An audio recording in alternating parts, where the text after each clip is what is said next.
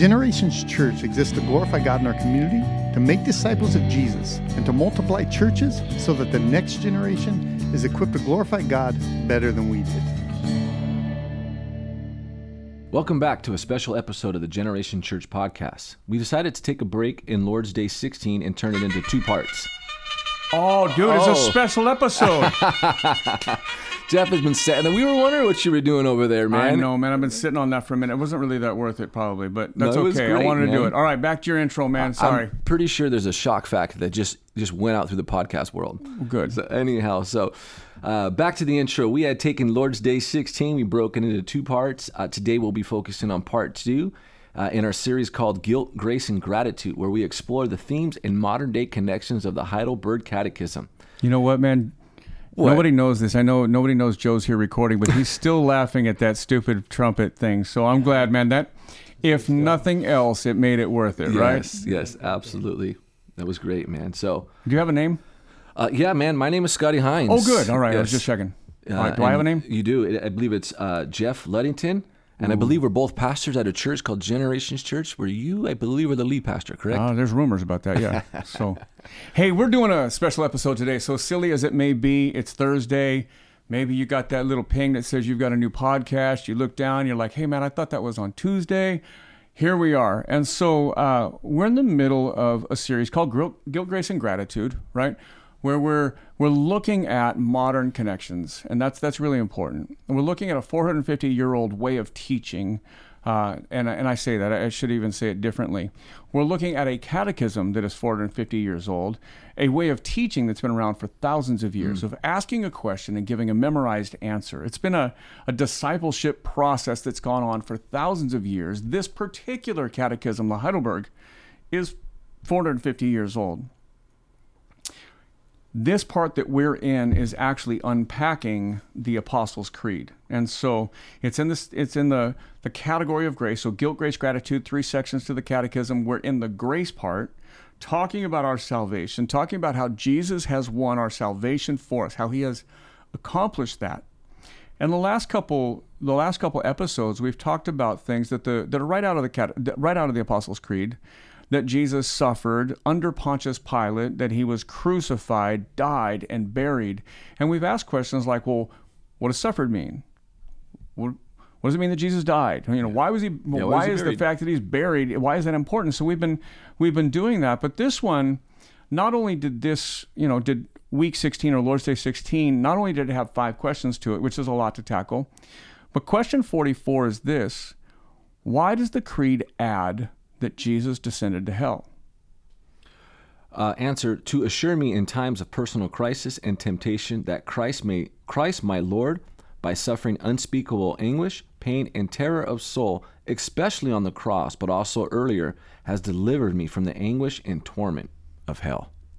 So, if you've listened to our podcast from the beginning, uh, you know I, I've kind of picked a fight with the Apostles' Creed translation that we use. Now, I, I say that meaning this understand the Apostles' Creed in its final form came together in the fourth century, so in the in the 300s, right? So roughly 300 years after Jesus was, uh, you know, alive, dead, you know, crucified, buried, resurrected, you know, so 300 years later, there's this creed that had been repeated that the you know that's attributed to the apostles. This belief that it came out of the apostles' teaching, that the church had been using, and it it really debunked some of the issues that people were having in Christianity, like the Trinity, as an example.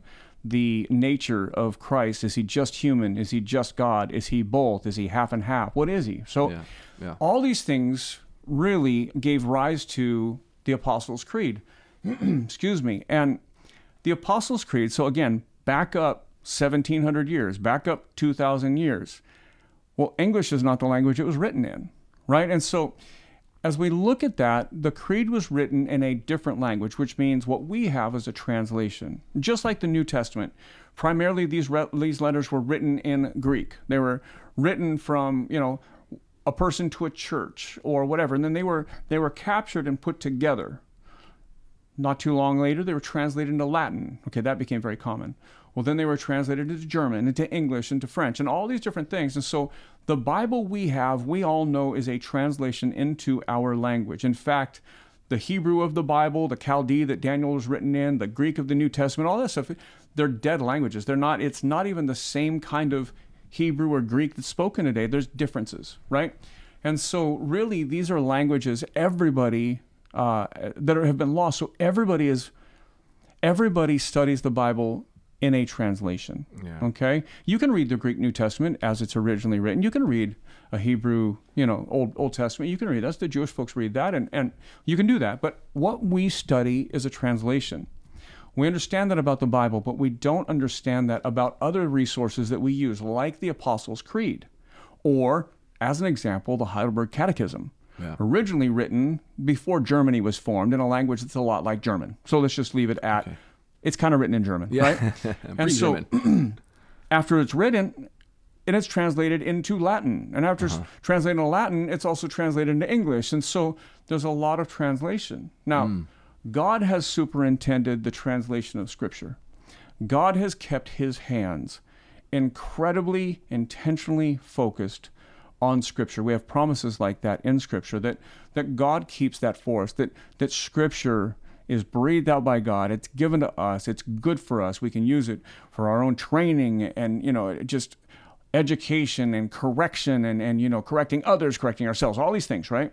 So God has had his hand on that. And I think that God has had his hand on some other documents and some other things that we can use, not in the same way. We don't give them the same authority, but that God has used some resources that humanity has put together he's used it in unique ways. Some books have sold tons of copies of things that have been beneficial to the church. That doesn't make them on par with Scripture. It's just that God has used them in a significant spiritual way. Yeah. Well, I think the Heidelberg Catechism is one of those. I think the Apostles' Creed, for sure, is one of those. Yeah, the right? Apostles' Creed. It's turned into a song, man. A few times. Yeah. like, you know, lots of people have recorded a song around that. Lots of churches, and if you attend a church today that's maybe a non denominational church or a non uh, liturgical church, uh, you know, or not really a high church kind of approach to worship, maybe you're unfamiliar with the Apostles' Creed, but most Christians have heard and have repeated the Apostles' Creed in church. It's just good for us to remind ourselves of what we believe. Yeah. I mean, So it's core that- elements. Yeah. Yeah. So all that again, it answers questions that Christians ask all the time. So maybe maybe it's something we should do even more. But Yeah. I've picked a fight. It's several weeks ago, uh, months ago, in fact. But I pick a fight with the translation of the Heidelberg Catechism and the Apostles' Creed that we use in our tribe, right? And uh, I won't get into all of it, but it's around this line that says Jesus descended to hell. Now, in its original writing, the Apostles' Creed doesn't say that. It says he descended to the dead. When it was trans- when the Heidelberg Catechism was written, it was used the original translation of that. It says Jesus descended to the dead. Now, then we have this English translation that we commonly use, and in the Reformed set, in the Reformed tribes, the the Reformed theological por- portion of the church, for whatever reason, uh, to be fair, let me pause that thought for a second. To be fair, the Reformed the Reformed folks write a lot of the commentaries. A lot of the education comes out of the reform circles, right? Not all of it, but a lot has come, especially throughout history. The reform circles have given us a lot of education on Scripture. Absolutely, they have. Okay, so we love that. We love the academia side. We love the theology side. Okay, great. For some reason, coming out of that tribe, I have no idea why we've chosen this translation. But if you want to hear more, in fact, if you're listening to this podcast, I'll just give you an aside. If you go back, I don't know, like 10 weeks or 12 weeks or something like that, you go back and there's a special episode. It came out on a Thursday, just like this one. And it talks about why Jesus didn't go to hell. And I use the words of Jesus on the cross, like uh, telling the, the thief next to him, Today you'll be with me in paradise. So clearly he's not going to hell. He's going to paradise to be, you know, the thief's going to be with him. On the cross, Jesus says, It is finished. In other words, like, you know, that, that whole that whole statement about the atonement for sin being finished. There's lots of things, right? So we go into all that.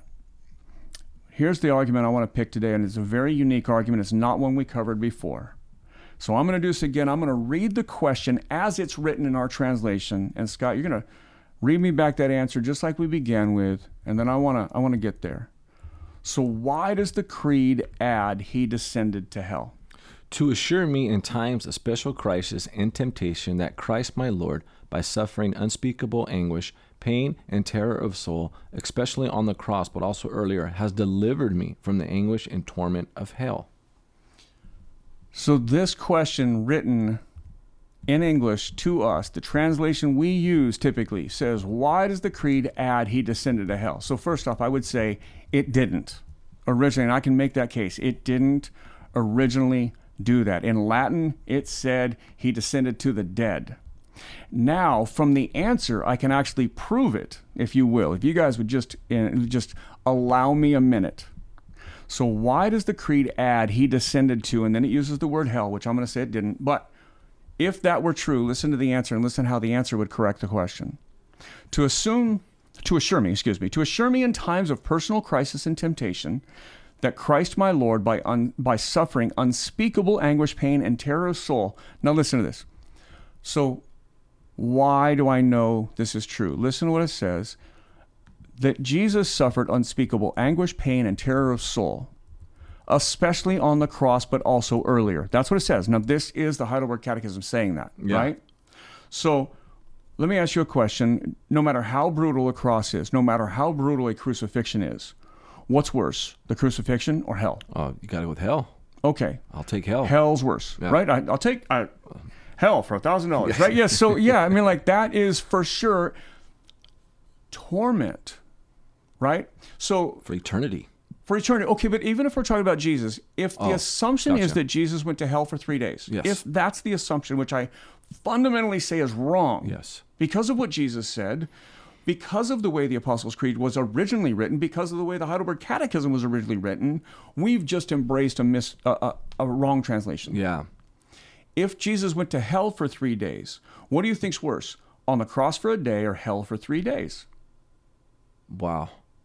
I would say on a cross. For a day? Yeah, right. Because I mean, being in hell for three days, it's two extra days. It's worse, right? Yeah. So hell's worse. Yeah. So now listen to the answer in the Heidelberg Catechism. Why is this line there, is what it's asking.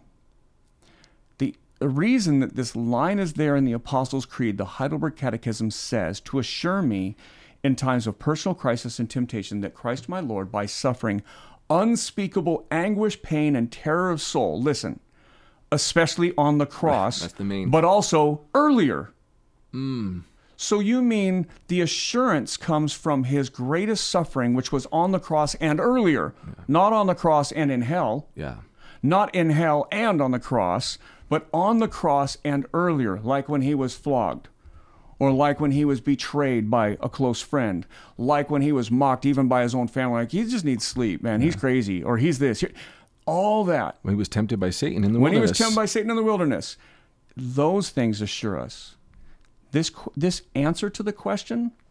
Now, this answer to the question. What I was going to say is this question contradicts that he went to hell, because clearly hell's worse, right?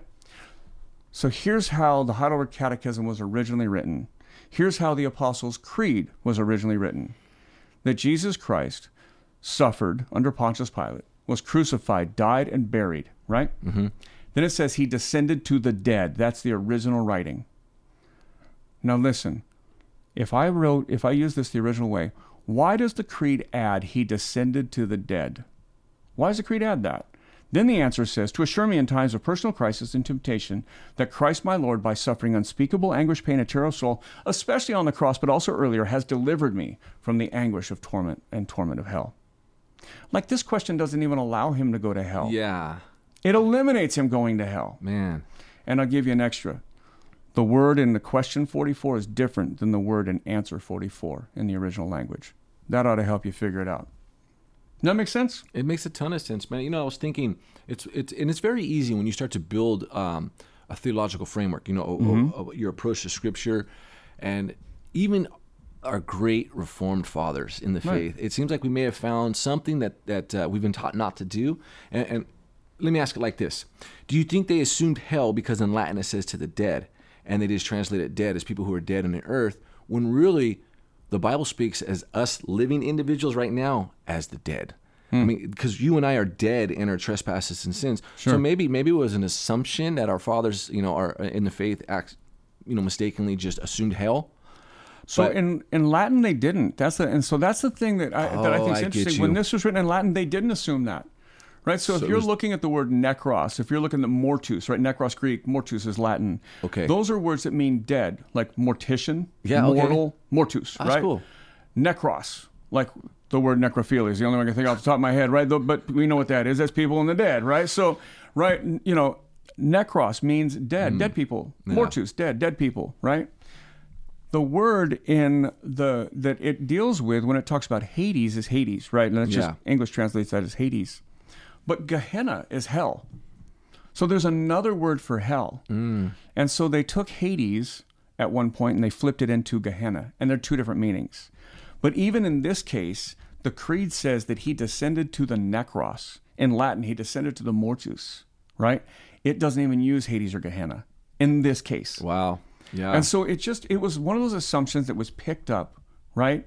It's like Christians say, "Well, I'm going to heaven because I'm a good person," right? You're just like, "Man, I've heard that over and over again, and that is not the truth." or the, the other assumption is the swing, swinging the pendulum the other way. Um, God has blessed me, and I have all this good. Well, really? Does that mean your neighbor's no good? right. Exactly. God didn't bless your neighbor. Yeah. Or the other Christian at church who's Yeah, struggling. right. Who's you know, struggling? Does that mean God doesn't love them? or hasn't right. blessed them. Yeah. Yeah. Yeah. So this is just I picked this fight because I want to say this: Jesus didn't go to hell. Yeah. And and not only do I say this, I'm not smarter than the founders of our faith, you know, Yeah. but they didn't say that. Yeah. Not smarter than the folks who wrote the Heidelberg. Man, they didn't say that either. I, I do have some odd things, man. I would love to have an opportunity to talk to some of the academics that embrace this today. Tim Keller I, is, is a man way smarter than me. Yeah. And he embraced this language when he wrote the New City Catechism and, and this translation of it. And I just, listen, I'm not saying this about Tim Keller. I would love to have the conversation. Go, hey, what do you think about this? Yeah. check my math, see what I think. Here's what I think Scripture says and see what he says. But now, not talking about Keller, but just people, right? I just wonder if this language has crept its way in and nobody's questioned it because they think that's what the original says. Yeah. No, you're probably spot on, man. And but I like, man, I like what you did here because you've taken such a um a minute part, which would seem like a minute part of our faith, and you really put a lot of skin on it, and it put it in its proper place. Because ultimately, what we want to do here as pastors is we always want to give people the proper lens in which to worshiping our, you know, Christ. And and I can see the distortion thinking he went to hell. That's a lot of contradictions that follow that. You know what I mean? Um, and then you have all those, you know, people letting South Park and The Simpsons define it too. And you got the scrawny Jesus who's always fist fighting this yoked up Satan. It's like, Right. come on, man. And I believe there was even some uh, other preachers that have uh, embraced this doctrine and whatnot and have had tried to explain this in a fistfight, wrestling Right. WWE fashion. I mean, literally, I've Right. heard, I've literally heard preachers say that he went down there, wrestled, and took the keys literally off of Satan's waist. Right. It was back in my Bible college days when they would point out those heretics all the time to us. Right. But I do remember hearing that, and I was like, man, that is bizarre. But but what is even but what's what's good about this though, man, is just a proper perspective. Gives us a proper approach and a proper response to King Jesus. Go ahead, man. I cut you off. No, no, no, we're good, man. I just here's what I would say. I think it's super important for Christians to always ask questions, Right? to always think critically, because the critics of our faith are going to. Yeah. The critics of our faith, if you know, if they're paying attention, they're going to go, how, how did Jesus say today you'll be with me in paradise if he's going to hell? Like this can't be true, and that's what they're going to say because there's mm. inconsistencies. Your own Apostles' Creed says Jesus went to hell. Well, okay, I don't expect everybody to learn Hebrew, to learn Greek, to learn Latin, to you know whatever, to study French so you can read Calvin in his original language. I I don't want that. But somebody's got to do it, right? Somebody has to to do this, and we should all be taught to think critically. Yeah. I think when we ask more questions, the Bible, believe me, God and His Word are strong enough for us to ask all the questions we have. Absolutely. His and if the Bible is what it says it is, and if the if God, our God, our Creator, is who He says He is, we're we should be free to ask those questions, not in an arrogant way, Nope. but we should learn. God says, "I want you to worship Me with all your heart, with all your soul." With all your mind, with all your strength, that we are to worship God with our mind.